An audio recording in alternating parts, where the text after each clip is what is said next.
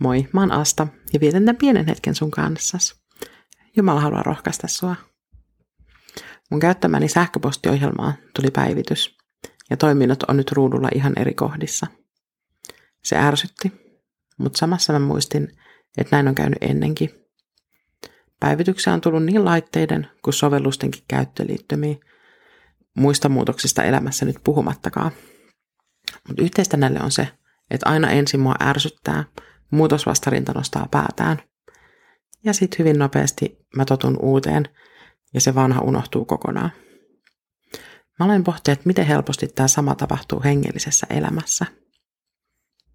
Muutoksia tapahtuu yhtäkkiä yllättäen kertarysäyksellä sekä vaivihkaa ajan kanssa. Meidän ajattelu kuuluu pääsääntöisesti tähän jälkimmäiseen. Mulla oli sellainen vaihe, jolla mä katoin paljon romanttisia komedioita. Näiden elokuvien toimintamallit eroo kristillisen vakaumukseni mukaista ajattelusta, ja huomaamatta nämä elokuvat oli alkanut vaikuttaa siihen, että miten mä ajattelin. Kun mä tajusin tämän, mä vähensin elokuvien katsomista, ja mä aloin jälleen lukea enemmän raamattua. Koska mä halusin suojella mun uskoa ja pitää kiinni mun arvoista. Roomalaiskirjassa Paavali kirjoittaa näin, luvusta 12, ja 2. Älkää mukautuko tämän maailman menoon, vaan muuttukaa, uudistukaa mieleltänne, niin että osaatte arvioida, mikä on Jumalan tahto, mikä on hyvää, hänen mielensä mukaista ja täydellistä.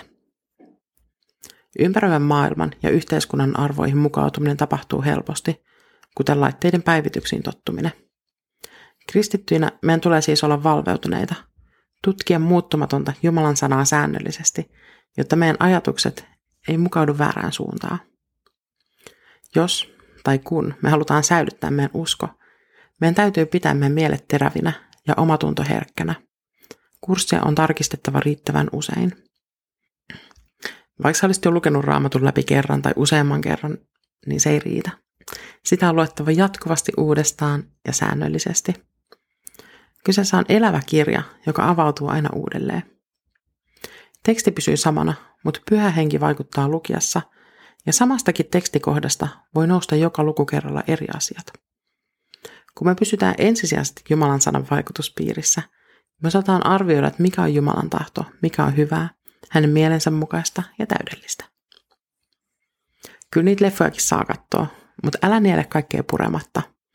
Valvo, että sun tekos, ajatukset ja arvot pysyy linjassa keskenään. Kristittyjen ei tule eristäytyä maailmasta, vaan nimenomaan mennä kaikkeen maailmaan, lähelle ja kauas, kertomaan evankeliumia sanoin ja teoin. Rukoillaan. Pyhä Jumala, oot antanut meille raamatun, jotta me voidaan lukea ja oppia tuntemaan sun tahtos. Lisää meidän ymmärrystä, jotta me osataan toimia sun tahtos mukaan, niin kuin on oikein. Rohkaise meidän mieltä löytämään paikkamme sun lähetyksessä nyt ja myöhemmin.